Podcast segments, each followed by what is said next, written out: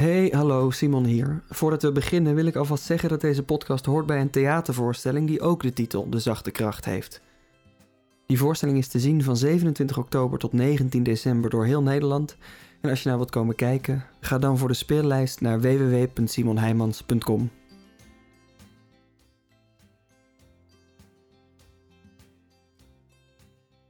Yes, hallo. Welkom bij De Zachte Kracht, de podcast. In deze podcast kun je luisteren naar de researchgesprekken die ik heb gehad voor de theatervoorstelling met dezelfde titel waar ik je net al over vertelde. De voorstelling en dus ook deze podcast gaan over eenzaamheid en dan nog meer specifiek over eenzaamheid bij jongvolwassenen. Misschien heb je al vaker gehoord over eenzaamheid bij ouderen, maar ook in de groep mensen tot 35 is het een veel voorkomend probleem. Ik begon met dit project omdat ik er steeds meer over las en ik hoorde over de hashtag maatje gezocht die een tijd lang trending is geweest. Met die hashtag lieten jonge mensen weten behoefte te hebben aan contact en deelden ze verhalen over hun eenzaamheid. Het liet zien hoe wijd verspreid het probleem was en daardoor wilde ik juist weten wat daarachter zat. De generatie tot 35 heeft met de komst van de sociale media toch juist alle mogelijkheid om contact te leggen. Of is het juist moeilijker geworden? Komt eenzaamheid meer voor of is het van alle tijden? Wat is eenzaamheid precies en is het voor iedereen hetzelfde? Is er iets aan te doen? Ik ben gaan spreken met experts en ervaringsdeskundigen. En ze zeiden allemaal: de eerste stap om om te gaan met eenzaamheid is het er zoveel mogelijk over hebben. Maak duidelijk dat we er allemaal wel eens last van hebben, de een meer dan de ander, maar dat het bij het leven hoort en dat het niets is om je voor te schamen. Daarom laat ik je in deze podcast die gesprekken horen. Een eerste stap is om het monster in de bek te kijken voor je ermee aan de slag kunt. Je hoort de gesprekken niet helemaal integraal, maar ik heb er ook niet al te veel in geknipt. De gesprekken waren rijk en ze besloegen van alles. En ik wilde niet dat ik er net iets uitgeknipt zou hebben dat voor mij iets kleins lijkt, maar dat een ander juist zou kunnen helpen. Vandaag laat ik je mijn gesprek horen met Dirk de Wachter. Dirk is psychiater en naast zijn dagelijks werkende praktijk schrijft hij boeken en spreekt zich vaak uit in de media over eenzaamheid en over hoe we zouden kunnen omgaan met ons ongelukkig zijn. Ik open ons gesprek met de vraag.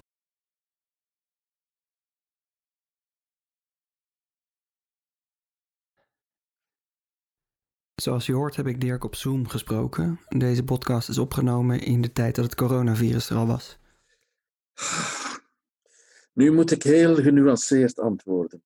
Ik denk dat de mens, en ikzelf dus ook, geworpen is in de wereld en dus ook veroordeeld tot een onvermijdelijke eenzaamheid. Wat een zware statement om deze podcast te beginnen. Maar zo denk ik, hè. dus de mens wordt geboren in, ja, zonder dat hij dat gevraagd heeft, ineens komt hij daar bloot in de wereld. En, dat is, en dan wordt die, die umbilical cord doorgesneden. En daar, dat is het dan. Daar staan we dan eenzaam. Ja? Uh, dus ik denk dus dat een stukje eenzaamheid eigen is aan het bestaan. En dat is nu allemaal heel dramatisch, maar dus de, de, het enige dat we kunnen doen is liefdevol bestaan. En verbonden en gehecht en met elkaar bestaan. Je hoort hier het gewicht dat Dirk geeft aan de woorden verbonden en gehecht. Dat komt omdat de mate waarin je je verbonden voelt met anderen iets zegt over in hoeverre je je eenzaam voelt.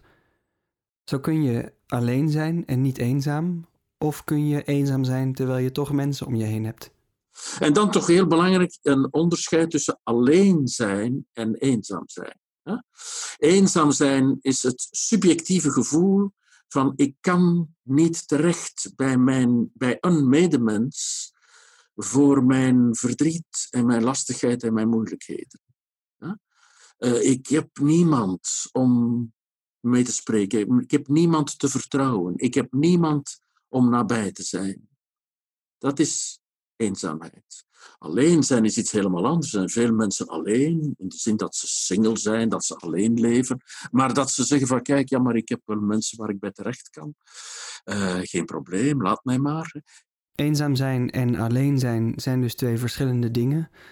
Maar je kunt er zeker van zijn dat we het allemaal allebei willen zijn. op. We kunnen nooit weer helemaal terug in de baarmoeder, om dat dan zo Freudiaans uit te drukken. We kunnen alleen maar gedeeltelijk in liefdevolheid, in verbondenheid, in samenhang, dat een stukje draaglijk maken. Ja? En we kunnen ook niet anders dan een stukje de eenzaamheid ook leren dragen als een onvermijdelijk lot. Ja? En dat geldt dus ook voor mij, als u dat persoonlijk vraagt. Hè. Uh, en ik, het, is nu allemaal, het klinkt allemaal een beetje zo van oei, oei, is het allemaal zo erg? Wel, nee, natuurlijk niet. Hè. Uh, het feit dat we die eenzaamheid altijd weer terug willen tegengaan, is een van de, van de drives achter onze, onze zoektocht naar hechting en liefde. Uh, het is daarom dat we in liefde willen leven. Het is daarom dat we iemand zoeken om bij te zijn. Dus de eenzaamheid is ook wel de motor van de liefde. Zo wordt ook wel eens de vergelijking gemaakt tussen eenzaamheid en de pijnprikkel die je krijgt als je je hand op een hete kachel legt. Die pijnprikkel zorgt ervoor dat je je hand automatisch wegtrekt. Zo kun je eenzaamheid zien als de prikkel om op zoek te gaan naar verbinding met anderen. Want dat de mens verbindingen nodig heeft, staat vast. En ik zie dat als een wezenlijk existentieel gegeven. De verbinding van de mens is het wezen van de mens. Wij zijn, en men kan dat filosofisch gronden, dat heeft te maken met de filosofie van Martin Heidegger. Moet altijd goed nuanceren. Een heel verkeerd, uh, verkeerde filosoof die zich vergist heeft in het nazisme, maar die toch met zijn filosofie veel betekend heeft. zijn is het miteinander zijn. Ons zijn zelf, ons existeren, ons wezen is het samen, samen zijn. Hè? Om Levinas te citeren, een, Joodse filosoof die een stukje Heidegger heeft gevolgd en ook bekritiseerd, die zegt: Wij zijn in de blik van de ander. Ons zijn is het, de blik, het gezien worden, het betekenis hebben door de ander. Dus, dus dat, dat past er allemaal bij. Het eenzaam, alleen, afgesneden achterblijven is een verschrikkelijk lot. En dat zie ik in mijn praktijk natuurlijk, in mijn, in mijn praktijk als psychiater. Hè. Mm-hmm. En mijn werk is verbinding maken. Die nood aan verbinding is niet alleen een filosofisch idee. Eenzaamheid levert aantoonbaar problemen op bij de mens. Er zijn mensen met uh, veel meer uh, mentale problemen, psychiatrische problemen, veel meer medische problemen ook. Mensen die veel meer last hebben van allerlei ziektes, mensen die zich ook veel ongelukkiger voelen, die het veel moeilijker hebben in het bestaan. Dus er is een heel belangrijke correlatie tussen een ernstig gevoel van eenzaamheid en een, en een leven dat, dat moeilijk loopt. Empirisch onderzoek. Geen filosofisch gegeven, maar empirisch onderzoek. En hoewel eenzaamheid dus problemen oplevert, is het niet iets waar we van af kunnen komen. Het is een gegevenheid. Hè? Dus, dus als we dat inderdaad gaan problematiseren en zeggen het is zo verschrikkelijk en zo erg, dan zeg ik ja, maar het is wat het is. Hè? Eh, en... Het is wat het is. Er zal altijd enige mate van eenzaamheid in je leven zijn. En hoewel je dat dus niet kunt wegmaken voor altijd, kun je er wel mee leren omgaan.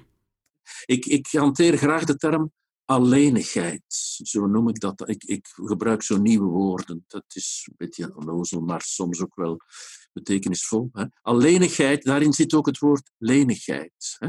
Het alleen kunnen zijn, existentieel goed om kunnen met ja, de eenzaamheid zonder de eenzaamheid zo te voelen, is ook een van de kunsten van het leven natuurlijk. Alleenigheid. Lenig kunnen omgaan met het daarom niet altijd met anderen samen moeten zijn. Hè.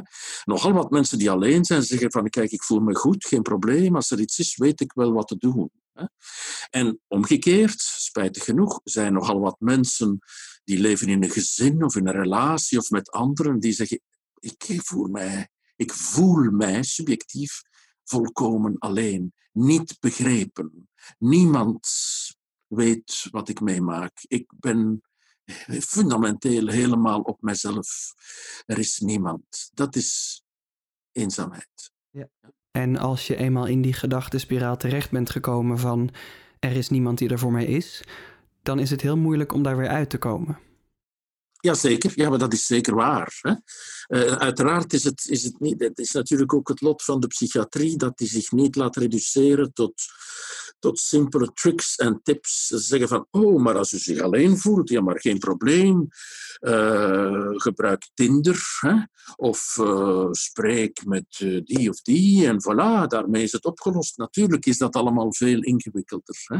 Maar we kunnen niet zonder de anderen. We kunnen niet. Uh, op een of andere manier gaan we moeten zoeken naar verbinding. En dat is een van de aanleidingen geweest van mijn laatste boekje, De kunst van het ongelukkig zijn. Dat is dat ik zie hoe mensen met verdriet en met moeilijkheden en met problemen vaak alleen maar bij de psychiater terecht kunnen, of bij de therapeut, waar ze tegen betaling bij een hoogopgeleide professionele mens komen spreken. En ik doe dat werk met hart en ziel, maar ik zie ook hoe onze beroepsgroep overal wachtlijsten heeft. Iedereen wil met ons komen spreken over verdriet en over eenzaamheid trouwens ook, die de rode draad is uh, in mijn werk. En dan denk ik, ja, maar goed, uh, kunnen we ook spreken onder elkaar? En dan zeg ik met een beetje een boetade, kunnen we ook wat meer mekaars psychiater zijn? Moeten we zo nodig met ons verdriet terecht bij professionele hulpverleners. En uiteraard voor ernstige problemen en grote trauma's zal dat altijd nodig blijven. Maar ik vraag mij af, is onze maatschappij niet aan het eh, verkruimelen? Les particules élémentaires van Michel Houellebecq, die ik eh, graag citeer, zijn we niet zo in onze westerse wereld zo op onszelf aan het bestaan dat we dus voor ons verdriet alleen maar bij de psychiater terecht kunnen. Zo komen Dirk en ik te spreken over een vraag die me al langer bezighoudt rondom dit onderwerp. Eenzaamheid is een gegeven, zoals Dirk ook al zei.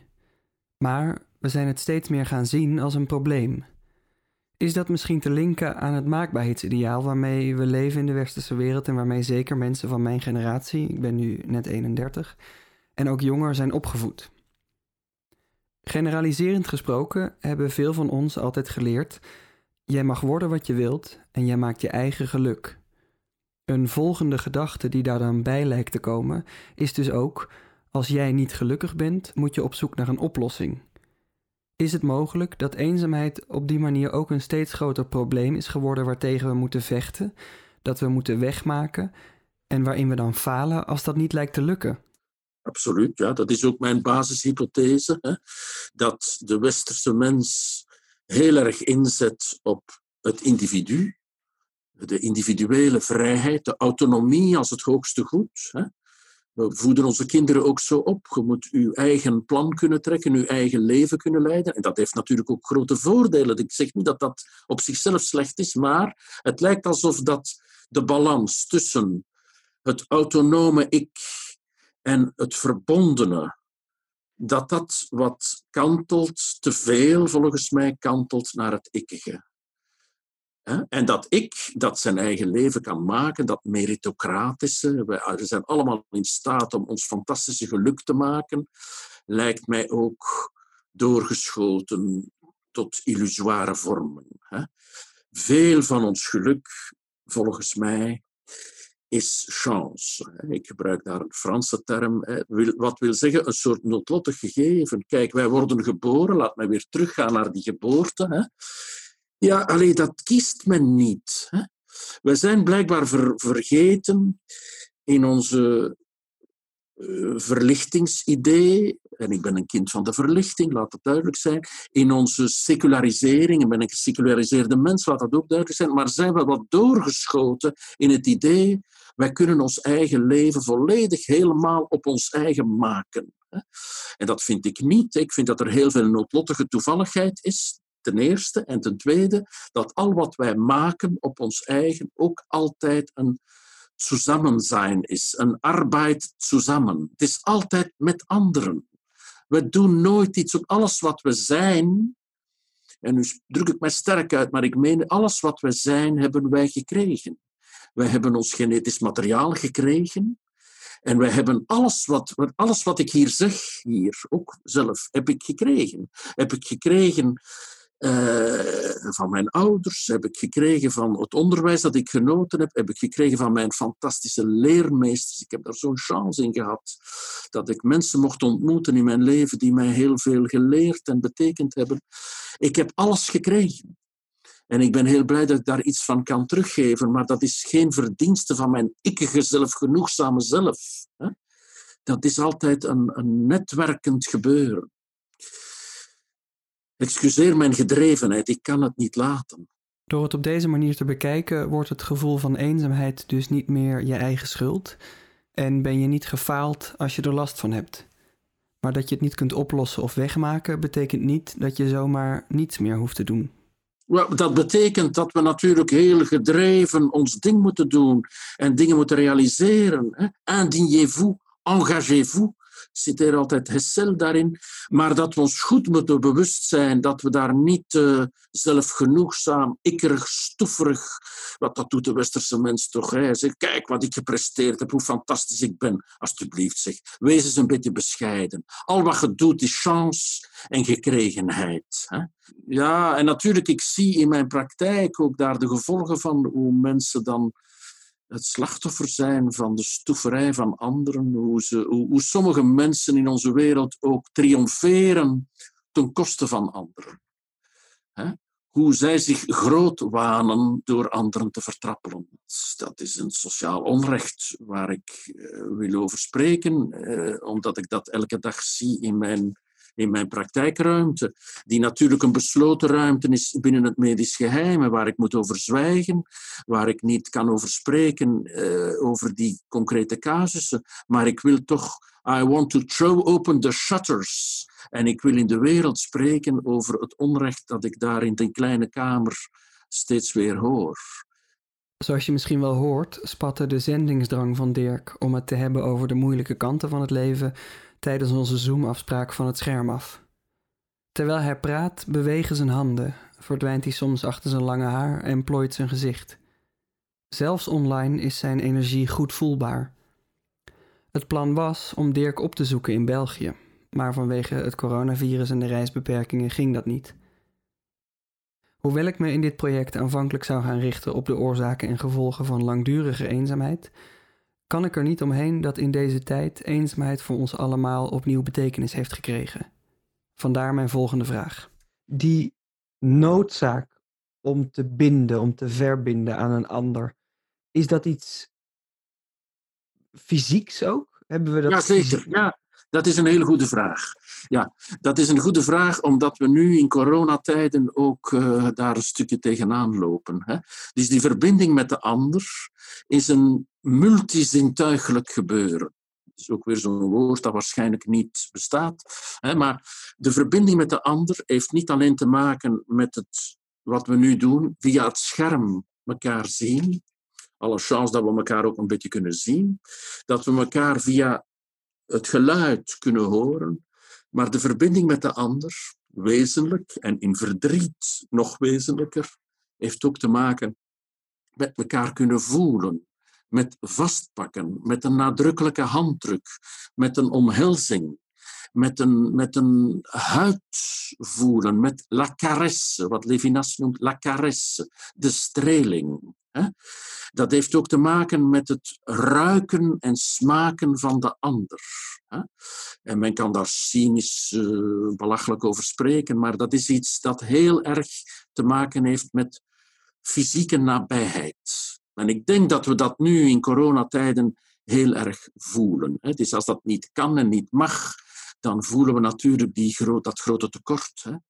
Het voelen van dat tekort omdat eenzaamheid zo'n groot gevoel kan zijn en de fysieke beleving ervan alles overheersend, is er één vraag die ik aan alle mensen heb gesteld die ik heb gesproken. Waar zit eenzaamheid in je lichaam? Ik zou het raar vinden om daar zo één stuk lichaam van aan te duiden. Ik zou daar zeggen dat dat, dat zit in dat hele lijf daar uh, kan ik geen uh, punt aanduiden. Dat zit in het hele lijf. Dat zindert door uh, heel, heel onze lijfelijkheid, zou ik zo zeggen. Ja, zo. En het zindert. Is het in beweging? Is het. Is het Ik denk dat dat voor iedereen anders is. Mm -hmm. En bij u? Ja, ja, dat wist ik dat u dat ging vragen. Ik ben al aan het nadenken van hoe is dat dan? Kijk, laat mij eerst zeggen, ik ben wat dat betreft wederom een geprivilegeerde, een, een, een zeer schandalig gelukhebbende mens. Uh, ik ben terechtgekomen als kind in een liefdevol nest waar het niet perfect was hoor, want dat klinkt ook allemaal zo belachelijk, maar er waren daar de moeilijkheden die, die er natuurlijk overal zijn. Maar ik ben wel graag gezien. Hè? En ik heb ook de grote chance om, om een liefdevolle partner te hebben in mijn leven. Hè? Dus ik moet toch voorzichtig zijn om nu uh, mijn eenzaamheid al te dramatisch te gaan uitdrukken. Want ik heb daarin veel chance. Maar ik heb dus ook gezegd dat de eenzaamheid het lot van de mens is en dus ook dat van mij. Zelf durf ik, dat is nu heel persoonlijk, dat is nu heel persoonlijk. Zelf durf ik toch wel uh, buikpijn hebben. Ja, voilà, zo is dat bij mij. Ik durf al eens buikpijn hebben. Maar dat is dus bij iedereen anders. Hè. Mensen hebben hoofdpijn, of mensen hebben pijn op de borst, of mensen hebben ja, soms heel rare pijn in hun handen of zo. Of, of, geen pijnen, maar andere verschijnselen, of, of bevingen, of, of oh, ja, rare klachten die niet te verklaren zijn, of zelfs koorts, of, of, of trillingen, of ja, alles wat alles, noem, maar op, uh, gebruik, alles kan.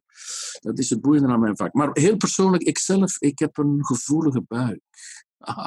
ja, kijk. Ja, kijk, voilà. Het is mooi hoe ook bij Dirk een antwoord op deze vraag er aarzelend uitkomt. Eenzaamheid is een groot en complex probleem. Nee, eenzaamheid op zichzelf is geen probleem, leerden we in dit gesprek, maar je kunt er wel last van hebben. Wat zou nou een manier kunnen zijn om met je eenzaamheid om te gaan? Daar hadden Dirk en ik het over in de laatste vijf minuten van ons gesprek, die ik je graag in zijn geheel wil laten horen. Wel, probeer en weet dat het nooit helemaal lukt. Het is raar altijd, de psychiater zegt toch rare dingen. Hè? Weet dat het nooit helemaal lukt. Weet dat het paradijs niet van deze aarde is. Dat we niet terug in die baarmoeder kunnen drijven. Dat we altijd weer opnieuw gaan een tekort voeren. En dat is dan de kunst van het ongelukkig zijn. Hoe kunnen wij met dat tekort leven? Hoe kunnen wij goed beseffen dat het nooit helemaal fantastisch is? Zelfs niet in de liefde, uh, die het schoonste is wat er bestaat, maar dat ook daar de wonderlijke symbiotische paradijselijkheid niet helemaal en altijd bestaat. Dat er momenten zijn, maar dat we altijd weer terugplooien op het tekortige struikelende, lastige, hortende, hakkelende bestaan. En we vallen al eens en dan denken we van het lukt toch niet en dan moeten we, er is geen andere weg. Steeds weer opnieuw op zoek naar een hand die ons aangereikt wordt en die we dan gebruiken om terug recht te krabbelen. Zo is dat. Maar ik denk dat de ongelukkigheid in de vorm van tegenslagen en tekortkomingen en moeilijkheden onvermijdelijk bij het aardse bestaan hoort. Dit kan niet anders. Er is last met uw baas. Er zijn moeilijkheden met uw vrienden. Er is af en toe wat lastigheid met uw geliefde. Er zijn problemen met uw kinderen die niet doen wat u gedroomd had. Ik zeg dan altijd van, als uw kinderen doen wat u gedroomd heeft, dan moet u dringend bij mij op consultatie komen. Het is juist in dat, in, dat, in dat gebied van spanning dat het leven zich afspeelt. En die lastigheden, die onvermijdelijk zijn, die nopen ons tot verbinding met de ander, om daarover te kunnen spreken, om dat samen te kunnen zijn, om ook voorbij het spreken verbinding, verbinding te voelen Verbonding is ook een mooie. Om, om, om te kunnen samen zeggen: Ik weet het niet. Om machteloosheid te kunnen dragen. Eh, om, om te kunnen zeggen: van Wat is dat toch voor een gedoe? God, dek het toch. Ik weet het niet. Om te kunnen hoopvol wachten. Om te kunnen blijven zoeken naar mogelijkheden. Ook op momenten dat het schijnbaar niet te doen is. Dat is het leven. Het is een, een, een actief wachten. Zeker, ja. Wachten is essentieel. Das Warten ohne Erwartung. Wederom Heidegger. Dat las ik in de Holzwege dat latere werk van Heidegger, waar hij soms onbegrijpelijk mysterieus uh, uithaalt. Maar dat zwarten ohne erwarten, het wachten zonder functioneel direct naar tips en tricks te streven, maar het kunnen, het zijn, het wezen van het zijn laten zijn, is heel, ja, dat, het, wachten. Hè. Dus, dus mijn naam, zoals u weet, is de wachter. Hè. Het was natuurlijk fantastisch om te lezen dat het wachten het wezen van het zijn is. Dat mijn naam dus zo wezenlijk... Ik dacht dat ik een heel banale, onnozele naam had. Nu blijkt dat een wezenlijke naam te zijn. Dat was natuurlijk prachtig. Ik heb daar niks mee te maken, want ik heb die naam gewoon gekregen van mijn vader, die hem op zijn beurt van zijn vader gekregen heeft. Dus ik heb geen enkele verdienste aan deze naam, maar het blijkt een wezenlijke naam te zijn. Het is een beetje een grapje dat ik nu natuurlijk zeg, maar het wachten.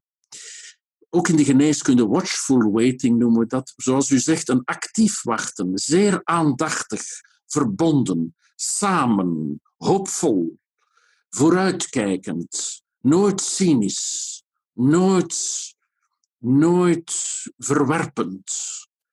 Het kunnen verbonden hoopvol wachten. Dat is het leven. Wachten zijn en dat het liefst in verbinding met de ander. Juist. Goed, daar sluiten we mee af. Dit was mijn gesprek met Dirk de Wachter, een van de researchgesprekken die ik had voor de theatervoorstelling De Zachte Kracht. Ik herhaal graag nog een keer dat je naar die voorstelling kunt komen kijken. Ik hoop echt dat je komt. De voorstelling speelt van 27 oktober tot 19 december 2020 door het hele land. Kijk voor meer informatie daarover op www.simonheimans.com. En tot slot, heb je zelf last van eenzaamheid? Weet dat je terecht kunt bij bijvoorbeeld je huisarts. Of bij een organisatie als Join Us. Zij helpen jongeren om om te gaan met eenzaamheid. Kijk voor meer informatie daarover op join-us.nu.